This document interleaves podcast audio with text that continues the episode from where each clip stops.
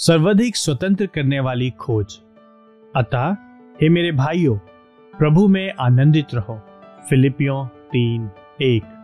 मुझे कभी किसी ने नहीं सिखाया कि जब मैं परमेश्वर में आनंदित होता हूँ तो परमेश्वर महिमान्वित होता है। परमेश्वर में वह आनंद ही, वह भाव है जो हमारी स्तुति को परमेश्वर के लिए आदर की बात बनाता है, और ना कि हमारा। किंतु जॉनथन एडवर्ड्स ने यह बात और भी स्पष्टता तथा सामर्थ के साथ कही थी। परमेश्वर सृजित प्राणियों में स्वयं को दो प्रकार से महिमान्वित करता है। पहला, स्वयं को उनकी समझ में प्रकट करने के द्वारा। दूसरा, स्वयं को उनके हृदयों में संचार करने के द्वारा और अपने स्वयं के व्यक्त प्रगटीकरणों में उनके आनंद उठाने और प्रसन्नता पाने के द्वारा। परमेश्वर न केवल अपनी महिमा के दिखाए जाने के द्वारा महिमान्वित होता है, किंतु तब भी होता है जब उसकी महिमा में उसके लोग आनंदित होते हैं।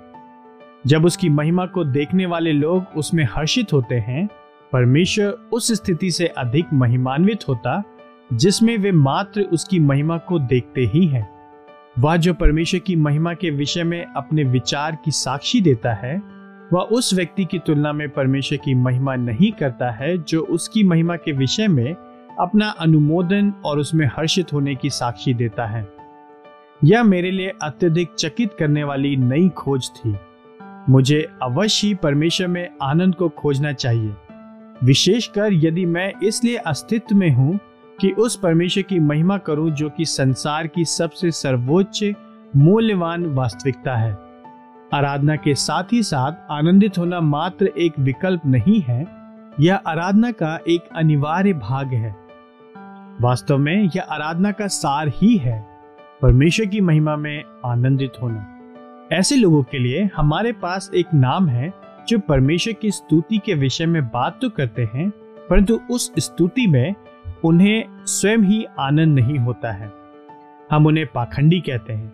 यीशु ने कहा, हे पाखंडियों यशाया ने तुम्हारे विषय में ठीक ही कहा है। ये लोग अपने होठों से तो मेरा आदर करते हैं, किंतु उनके हृदय मुझसे दूर ही है। मत्ती पंद्रह, सात और आठ। यह तथ्य कि सच्ची स्तुति का अर्थ है उत्कृष्ट आनंद, और यह भी कि मनुष्य का सर्वोच्च लक्ष्य परमेश्वर की महिमा के लिए इस आनंद में से जी भर के पीना।